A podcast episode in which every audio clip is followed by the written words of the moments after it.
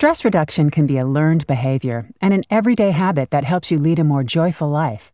By regularly practicing mindfulness based stress reduction, you can make time to live more freely in the moment, focus on the present, and give yourself the mind space or the breathing room to positively affect your feelings, thoughts, and behaviors. Today we'll speak with Ginny Jump, nurse practitioner and integrative health professional at UM St. Joseph Medical Center, for inspiration, advice, and an uncommonly relaxing discussion about stress. Welcome to the Live Greater podcast series, information for a healthier you from the University of Maryland Medical System. I'm your host, Deborah Howell. Welcome, Ginny.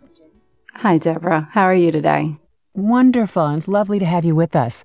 So, to begin at the beginning, what causes stress? Stress is anything that takes us out of our comfort zone or anything that we encounter or experience that challenges us. So, stress can be being stuck in traffic when we're late for an appointment. It can be doing a renovation of our home. It can be caring for a loved one who's ill, doing a work assignment or having something due at work or at school. So, stress is everywhere and can be anything again that makes you uncomfortable or takes you out of your comfort zone or challenges you. Many forms. And what happens to the body when faced with stress? And what about the brain in particular? It's the brain that reacts to the stress. And when the brain reacts to the stress, it triggers what's called the neuroendocrine system. And with the neuroendocrine system, there's a cascade of reactions. So there are hormones that are released. These are called stress hormones. And then the sympathetic nervous system is activated. And all of these things do to the body and to the mind things like increase your blood pressure, increase your heart rate, your breathing, your muscle tone or tension. It helps the mind to maybe think more clearly, more focus, more creatively. So these things can be really good if you're in a situation where you're in a near car accident or it's a survival situation. And they can help you perform better at work, help you have maybe more invigorated kind of day. But it's when we're not able to turn off these stress responses. And there's detrimental effects from having too much of the hormones released or the blood pressure staying elevated or the heart rate. You know, that can cause cardiovascular disease or the reactions of your immune system being stressed because of the hormones are out of whack.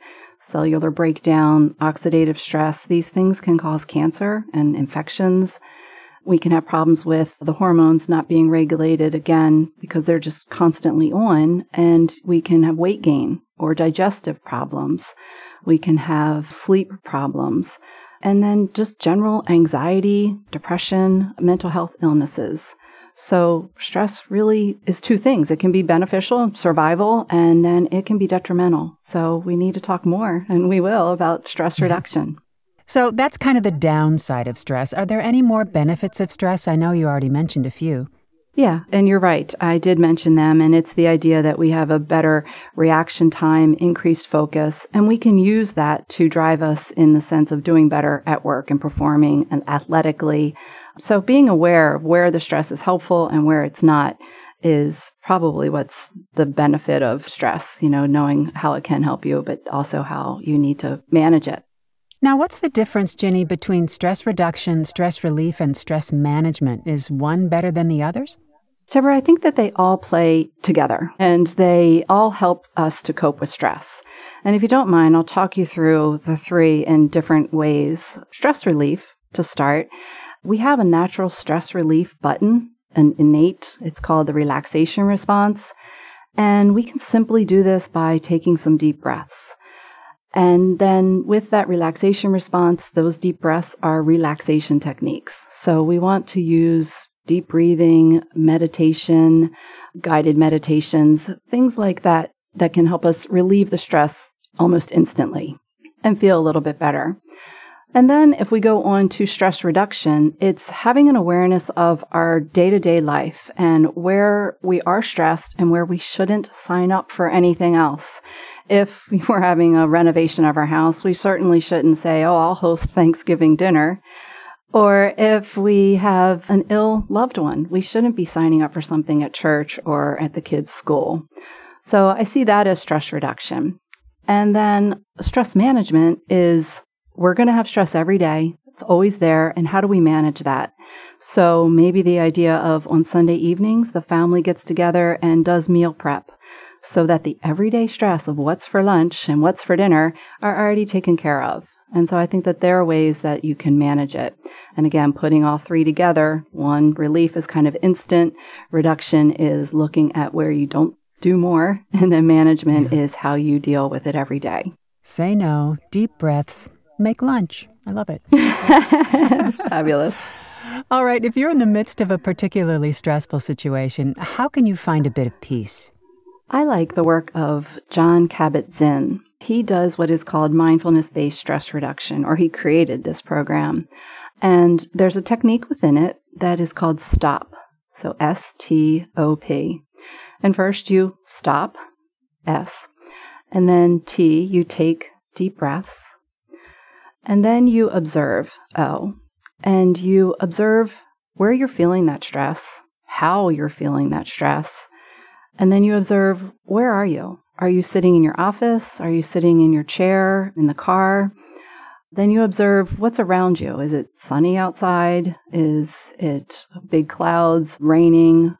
Notice the temperature. Are you hot? Are you cold? So, this observing gives you a moment to pause. And that's the next one, P. So, you pause, plan, and proceed. So, again, you observe, and then that helps you to pause so that you can have your mind be calm so that you can plan what's next. And that moment in time, you have to not react the way you usually do when you know that that hasn't been good for you. And then you can proceed. So it's very important to practice this. And it's really hard to practice this because we have neural pathways, ways that we react that are ingrained in our brain, literally. They're pathways or they're trenches. So we react the same way all the time because of how we've developed those neural pathways.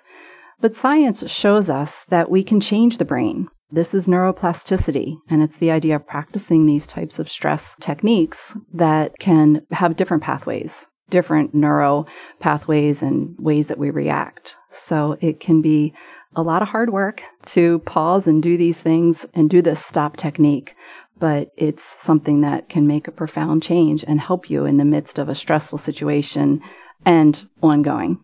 What a wonderful exercise. Now, we've mostly been talking about short term stress, but what happens if you're stressed for a long time? What are the best ways to manage stress long term? So, long term stress, I mentioned a little bit of the negative effects of stress and when it doesn't turn off.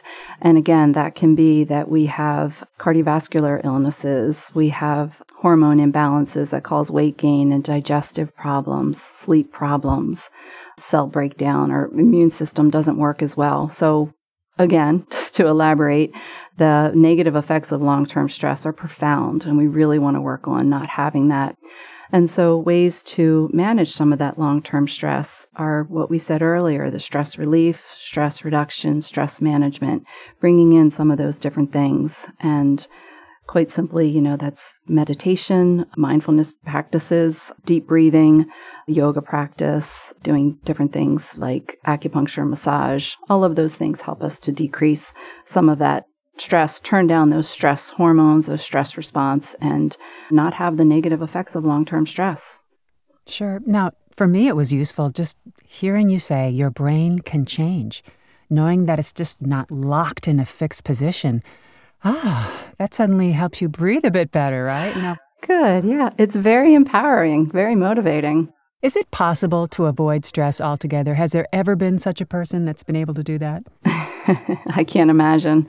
No, I don't think so. I mean, look at our world, look at our life. Everything is more stimulating that then can create our stress. So I don't think it's possible to avoid it altogether, but I think it can be somewhat helpful, as we've said a couple times.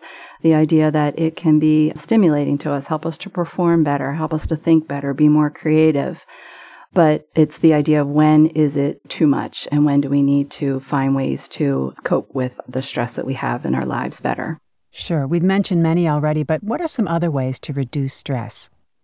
Just the idea of having a daily practice of finding some type of meditation that you practice each morning so that you can set your day in a way that will serve you best or keep you not as stressed and cope better with stress having support from family and friends, having, you know, a social group that you can talk to, different things that you can do, or art therapy, music therapy, coloring, all of those things can help us deal better with stress. And then again, finding ways to manage it and reduce it as well.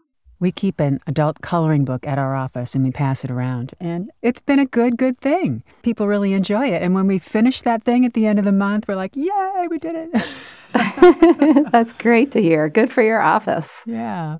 Any other tips for our listeners? Yes, absolutely. I'm full of tips and I love giving tips. And it would be that the mindfulness based stress reduction that I talked about from Jon Kabat Zinn, that work is really foundational and you can start your mindfulness, your ability to be more aware and deal with the stresses in life through that program. But we're really, really fortunate in that there's a free online version. It's called Palouse, and it's P A L O U S E, mindfulness. And so just Google that, and it's free. As I said, it's eight sessions. So it says that it's eight weeks, but you can do it at your own self paced way. And I think, again, it's a really helpful way to get started with mindfulness. I know there are many meditation apps out there. There's Insight Timer, Headspace, Calm. And you do need to give yourself some patience or have some patience with learning them because it takes a lot to find the different finesses of them that work better for you. I'm stuck on one of those three and love it. And I've looked at the other two, but I'm so used to the first one. My neural pathways have been ingrained for that first one. And I use it. But please, if you want to try these apps or any type of meditation app, the first thing you would want to do is see where it has a timer so that it can alert you three times a day to maybe just take some deep breaths or have a three minute meditation. You can also look at the app for where there are guided meditations. A lot of people think that meditation is sitting like a Buddha and not thinking or not doing anything. And they're like, I can't do that.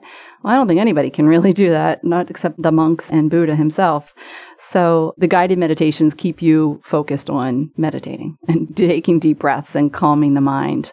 So you need to look through these apps and figure out how they can work best for you. And I want to mention with the guided meditations, you can then go into categories. You can go into a category of stress or anxiety or of grief. So they can be really, really helpful and a critical part of your daily activities and routine. And then finally, as a yoga teacher, instructor, I really believe in yoga and the profound effects of that mind body practice. The idea that we use pranayama or breath work to help calm the mind. And then we use asanas or poses that help the body to stay limber, to stay more able to have a good equilibrium to prevent you from having injuries.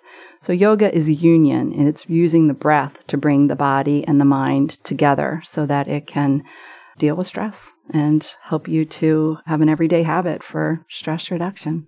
And yoga inside is a wonderful thing, Ginny, but yoga outside with a breeze in your hair, maybe the oh. sun on your shoulders, I-, I don't know when I'm ever happier. Oh, that's beautiful, Deborah. Have you done beach yoga? Yes. Yes, Good, just yeah. incredible. And then the, the dolphins show up on cue if you happen oh to Oh, my goodness. And then you think, okay, life is not so bad, is it? oh, that's great. But even if you just have a little patch of carpet in your house somewhere and a yoga mat, you can get many of the same benefits. But if you can, I like doing those guided meditations outside on a walk or a hike. Mm-hmm. I think, yes, I think that ups the ante on them. Well, thank you. I agree. That's wonderful input. Well, Ginny, it's been fascinating and helpful and just wonderful talking to you. Thanks so much for being with us today. Oh, Deborah, thank you. And you can find more shows just like this one at umms.org slash podcast. Thanks for listening to Live Greater, a health and wellness podcast brought to you by the University of Maryland Medical System. We look forward to you joining us again.